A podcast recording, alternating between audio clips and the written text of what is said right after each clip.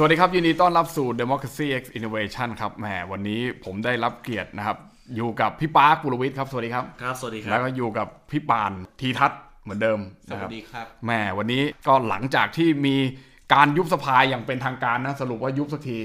วันที่ 20 แล้วก็มีการกำหนดวันเลือกตั้งใหม่เรียบร้อยแล้ว คือวันที่ 14 พฤษภาคมนะครับ ครับ โอ้โห สุดยอด เพราะฉะนั้นเนี่ยกว่าจะชัดเจนได้นะ ดึงกันไปดึงเอาก็ได้วันนี้แหละนะอ่าโอเค ก็ไม่รู้แหละยุบสภาด้วยสาเหตุใดนะ แต่ว่าสิ่งที่มันสำคัญมากๆ ที่มันกำลังจะมาถึงก็คือการเลือกตั้งแน่นอนนะครับ แล้ววันนี้ธีมหลักที่เราจะมาคุยกันก็คือเรื่องของการแบ่งเขต เขตหรือแขวงเลือกตั้งนะครับ ซึ่งผมฟังที่แรกผมก็ยังไม่เก็ตบุ๊กเท่าไหร่นะฮะคือจริงๆก็คือแขวงคืออะไรนะฮะเอา เอาแต่ละแขวงเป็นตอนๆ มาตัดรวมๆกันแล้วถึงรวมเป็นเขตอย่างเงี้ยเหรอ ก็เวลาคุณภูริพัฒน์ไปดูคำอธิบายที่เขาแบ่งอืเขมตเลือกตั้งใช่ไหมอันนี้อันนี้พูดพูดในความหมายในบริบทเฉพาะอย่างกรุงเทพเนี่ยเพื่อเขาเข้าใจง่ายๆเราเข้าใจว่าเขตเลือกตั้งก็คือเขตใช่ไหมเขตต่างๆ อาจจะเขตนี้รวมกับเขตนี้รวมเป็นเขตเดียวกันครับอย่างสมมติเอาใกล้ๆที่ทำงานเราเนี่ยเขตหลักซีกับเขตจตุจักรบางส่วนอืมแขวงบางส่วนเออือมอย่างเงี้ยเป็นต้น แต่ประเด็นที่เขากำลังคุยกันเยอะตอนนี้คือ เอ๊ะทำไมรูปแบบของเขตเลือกตั้งนึงออกมาเนี่ยอืมประกอบด้วยแขวงจำนวนหนึ่งของเขตนี้ไปรวมกับอีกแขวงหนึ่งของอีกเขตหนึ่งแล้วก็อีกแขวงหนึ่งของอีกเขตหนึ่งเป็นอืมอย่างเงี้ยมันเลยกลายเป็นอ้าวตกลงมันเขตเลือกตั้งมันทำไมถึงเป็นแบบนี้เดี๋ยวต้องให้น้องป่านมาเล่าให้ฟังหน่อยน้องป่านนี่มีภูมิมีลำเนาอยู่ในกรุงเทพใช่ไหมมีเขตเลือกตั้งเขตไหนครับเนี่ยเขตที่ 21 ครับ ตอนถ้าการแบ่งครั้งนี้คือเขตสภาสุประเวศหนึ่งเขตเลือกตั้งที่มันควรจะมีอยู่อ่าเขตของกรุงเทพมหานครเนี่ย เดี๋ยวนี้มันไม่ใช่แล้วมันกลายเป็นว่าเป็นบางส่วนของเขตนี้ก็ไปผสมกับอีกส่วนหนึ่งของอีกเขตหนึ่งใช่คือคือแขวงเป็นเป็นหน่วยย่อยของเขตเอออมในในต่างจังหวัดก็คือตำบลใช่ไหมตำบลของอำเภอเอออย่างเงี้ยซึ่งไอ้ไอ้ที่เรากำลังคุยวันเนี้ยเขตเลือกตั้งแขวงเลือกตั้งมันก็ไม่ใช่แค่ในกรุงเทพในกรุงเทพนะจริงๆในหลายๆจังหวัดเนี่ยมันก็มีความรู้สึกว่าเอ้ยทำไมแบ่งเขตกันอย่างนี้อะไรเงี้ยเอ้ยทำไมไม่เห็นเหมือนเขตเลือกตั้งที่มันผ่านมาเลยอย่างเอาเงี้ยแล้วทำแบบนี้ใครจะได้ประโยชน์ อ้าวมันมีมันมีคำเรียกอืมในทางวิชาการครับเขาเรียกว่า gerrymandering gerrymandering เอออ gerrymandering เนี่ยนะครับ จริงๆไม่มีอะไรมากเลยมันเป็นเขาเขาเป็นอดีตผู้ว่าการผมจำไม่ได้รัฐไหนของอเมริกา แล้ววิธีการแบ่งเขตของเขาเนี่ยแทนที่มันจะเป็นอย่างเราเข้าใจง่ายวงกลมสองวง นะครับมาประกบกันอะเป็นเขตเลือกตั้งนี้ไม่ใช่ครับเขาเขียนเขียนแบบยึกยืออะเหมือนเหมือนเป็นจระเข้อะครับเออมันเลยกลายเป็นอ๋อคำเรียกว่า gerrymandering ซึ่งจริง ๆ ตอนนี้เรายังไม่ได้ทำเป็นรูปนะว่าเขตเลือกตั้งในการเลือกตั้งครั้งนี้เนี่ยลองไปวาดรูปเลยครับทุกท่านจะเห็นว่าเอ๊ะทำไมเขตเลือกตั้งเขตนี้มันถึงเป็นแบบนี้เออเดี๋ยวน้องป่านจะพูดได้ว่าสะพานสูงเป็นยังไงผมว่าผมก็เป็นติ่นติ่นๆเยอะมีสองหมื่นคนที่เหลือไปประเวศเลยแสนสี่แบ่งตามหลักฐานในเชิงประจักษ์จากการเลือกตั้งครั้งที่แล้วหรือเปล่าว่าแบบตอนตอนนี้แขวงนี้มันเป็นของใครแล้วพอเอาไปรวมเนี่ย มันก็เลยจะได้ว่าอย่างน้อยๆก็จะได้สอสอของพรรคใดสักพรรคหนึ่งสักคนหนึ่งอะไรอย่างนี้ไหมจริง ๆ แล้วหลักการแบ่งเขตมันคือต้องต้องมีพื้นที่ติดต่อกันเออนะครับแต่ย้อนกลับไปที่คุณภูริพัฒน์บอกว่าแบ่งเขต แบบยึกยือเนี่ยมันมันมันมันจะได้เปรียบเสียเปรียบมันยังไงเออก็มีใครผจะลได้สิเอาอย่างอ่าน้องปานบอกว่าสะพานสูงใช่ไหมครับวิวสองหมื่นประเวศแสนสี่มันก็ต้องไปวิเคราะห์ในรายละเอียดว่าเอาแล้วใครใครมีเสียงในเขตประเวศเยอะใครมีเสียงในเขตสะพานสูงเท่าไหร่อย่างเงี้ยอ๋อเอาไม่อะผมถามไปบ้านคุณเนี่ยคุณป่านเนี่ยน้องป่านว่าคราวที่แล้วใครชนะในเขตคุณเนี่ยพรรคอะไรพลังประชารัฐพลังประชารัฐสประสิทธิ์มหามัดอ่าเป็นเป็นพรรคพลังประชารัฐใช่ครับเอาแล้วแต่สมมุติว่าถ้าแบ่งใหม่อย่างเงี้ย คุณคิดว่าใครจะชนะผมว่าเขาแบ่งเหมือนแบ่งให้สสประสิทธิ์ได้เปรียบอ๋อก็คือพูดง่ายว่าการการเลือกการแบ่งเขตแบบเนี้ยมันส่งผลต่อการเสียเปรียบแล้วก็ได้เปรียบของสสเขตในพื้นที่แน่นอนก็แต่ละพื้นที่คนผู้มีสิทธิ์เลือกตั้งไม่เท่ากันใช่ไหมอืมแล้วครับนะครับ มันก็การแบ่งเขตมันก็มันคือจุดเริ่มต้นของการอาจจะนะอาจจะอืมกำหนดผลเลือกตั้งได้ครับว่าครับ ใครจะได้เปรียบเสียเปรียบมากน้อยแค่ไหน ไม่งั้นพ่อเจอรี่นี่เขาไม่อะไรยึกยืออย่างนั้นหรอกครับใช่ไหมมันก็มีแสดงว่าการขีดเส้นแบ่งครับใช่ไหมมันมีความได้เปรียบเสียเปรียบในตัวมันเองอยู่แล้ว ตามที่ผมได้ไปอ่านกฎหมายเลือกตั้งมาอย่างน้อยนิดเนี่ยนะฮะ ซึ่งพี่ปาร์คก็น่าจะเป็นผู้เชี่ยวชาญในเรื่องนี้ก็คือ เวลาที่เขาเขียนพรบหรือพรปเนี่ยครับ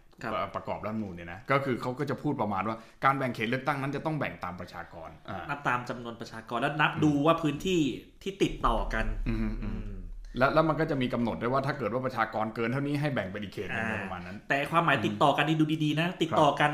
ไม่ได้หมายความว่าติดกันทั้งเส้นนะครับ ครับ อาจจะติดกันตอนหนึ่งก็ถือว่าติดต่อกัน เอาเพราะฉะนั้นเนี่ยไปแบ่งเส้นตรงไหนก็ได้ดิถ้าอย่างนั้นอะก็ก็ถ้าขีดจะเส้นว่าไปแล้วอ่าก็ติดต่อกันไงแต่ผมไม่ได้บอกว่าคุณต้องติดต่อหมดทั้งทั้งเส้นนั้นไงอ๋อมันอาจจะมีแค่โอเจุดนิดเดียวที่มันไปเตาะแตะกับอีกเขตอีกแขวงหนึ่งอีกแขวองย่างหนึ่เงี้งยอ่า ก็ของถือว่าเขตหนึ่ง ตามนิยามของกฎหมายก็บอกอ๋อนี่ไงก็ติดต่อกันแล้วไงเอออม ผิดตรงไหนอืมอ่า ก็ก็ไม่ผิดกฎหมายไม่ผิดพรบเรื่องความได้เปรียบเสียเปรียบก็วิพากษ์วิจารณ์กันไป ซึ่งซึ่งตอนนี้เนี่ยถ้าเกิดว่าเราก็เป็นกันที่รู้กันนะว่าอย่างเช่นรายการ election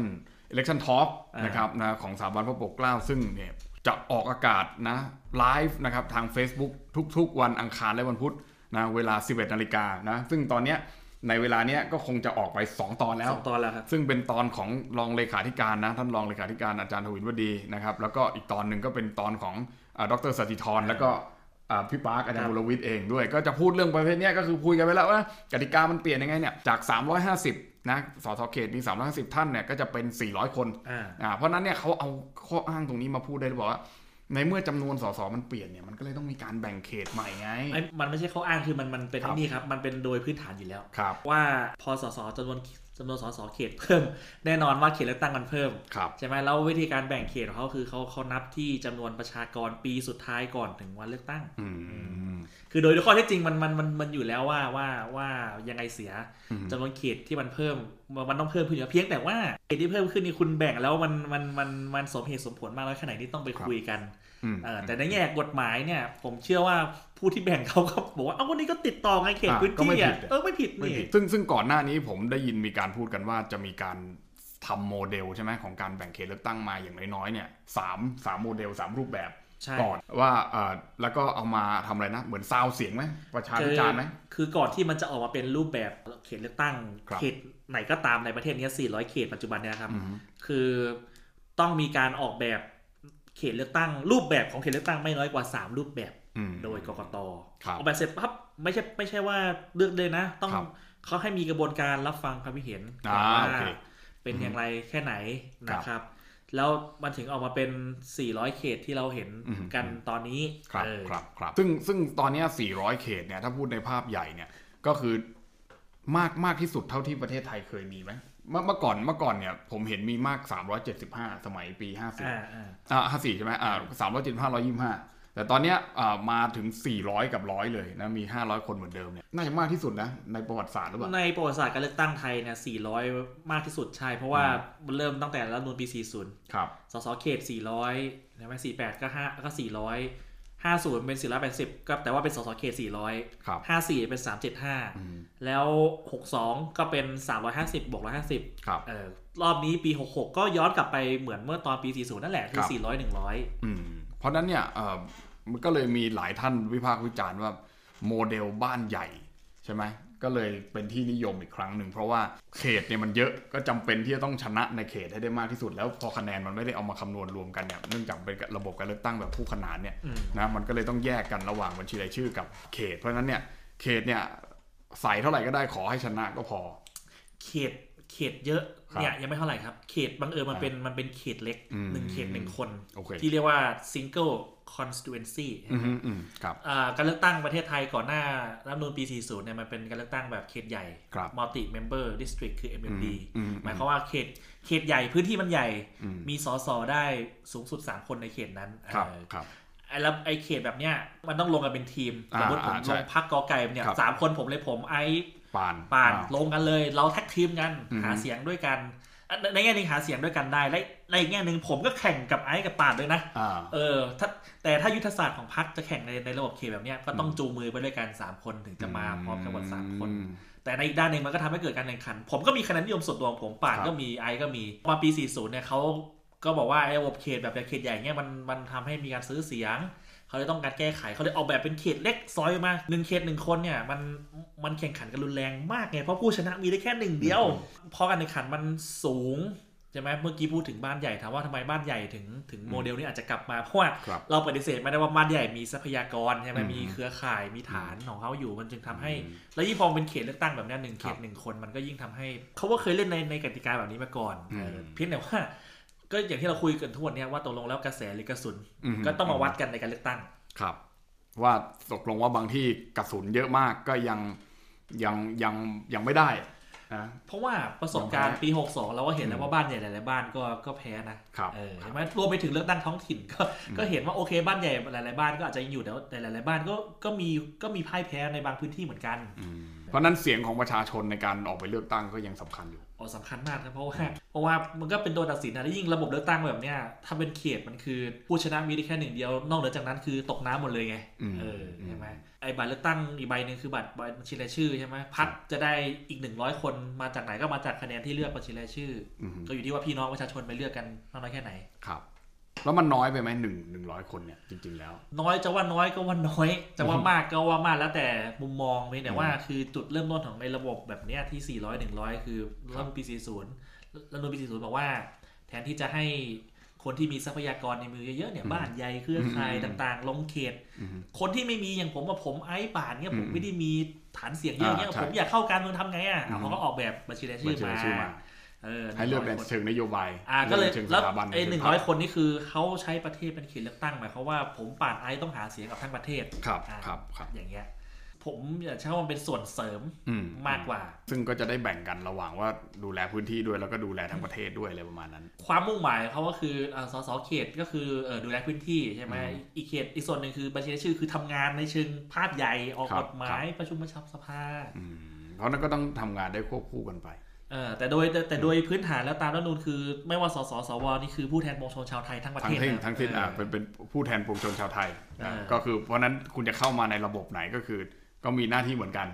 อ่าแต่แต่ด้วยที่มามันอาจจะแตกต่างกันแค่นั้นเองแหมคราวนี้ผมว่าก็น่าสนใจนะ แต่ว่าเรื่องการยุบสภาเนี่ยยุบสภากับปล่อยให้มันเนี่ยมันก็เหลืออีกเนี่ยสมมุติว่าถ้าไม่ยุบเนี่ยก็พรุ่งนี้ก็จะหมดแล้วถูกไหมอืมอ่าก็คือวันที่23นะครับนะ วันวันออกอากาศอาจจะเป็นวันนี้นะครับ ก็ถ้าไม่ยุบกับยุบเนี่ยทำไมมันต่างกันขนาดนั้น แล้วก็มีคนเอานี้ไปยื่นด้วย คุณประยุทธ์ไปยุบยุบสภาเนี่ย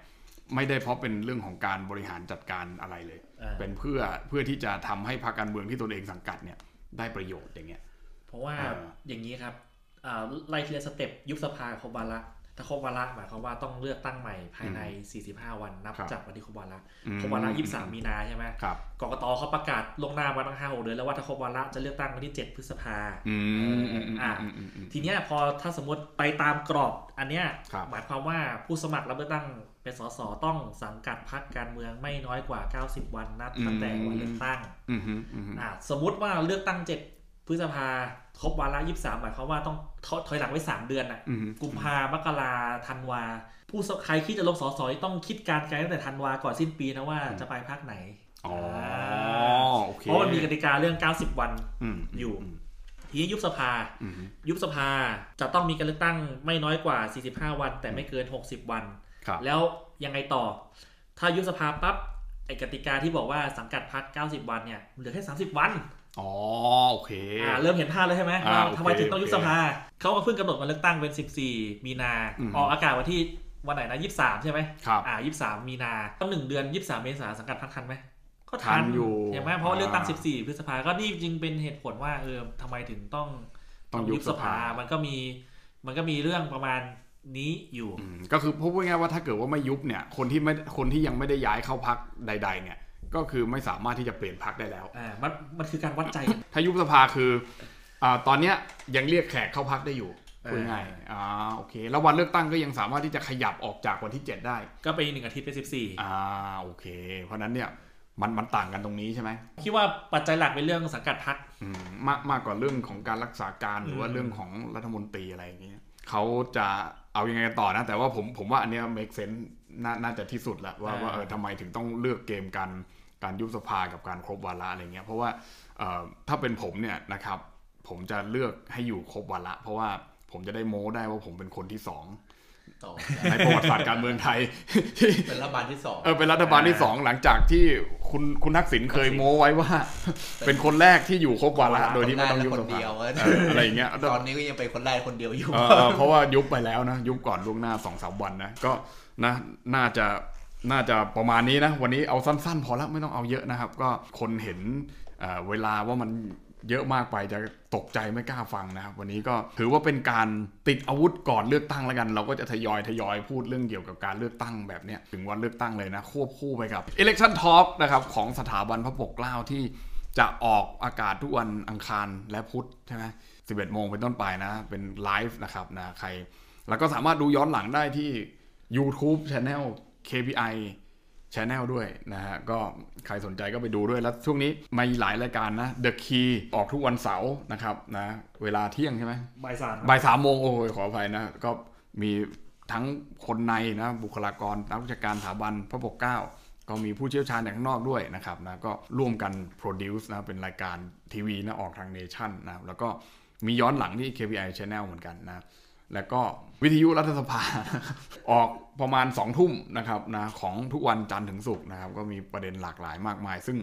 เกี่ยวข้องกับการเลือกตั้งที่จะถึงนี้แน่นอนนะครับ ก็อย่างที่พวกเรา 3 คนได้ว่าไว้นะว่า จะเปลี่ยนยังไงใช่ไหมจะแบ่งเขตยังไง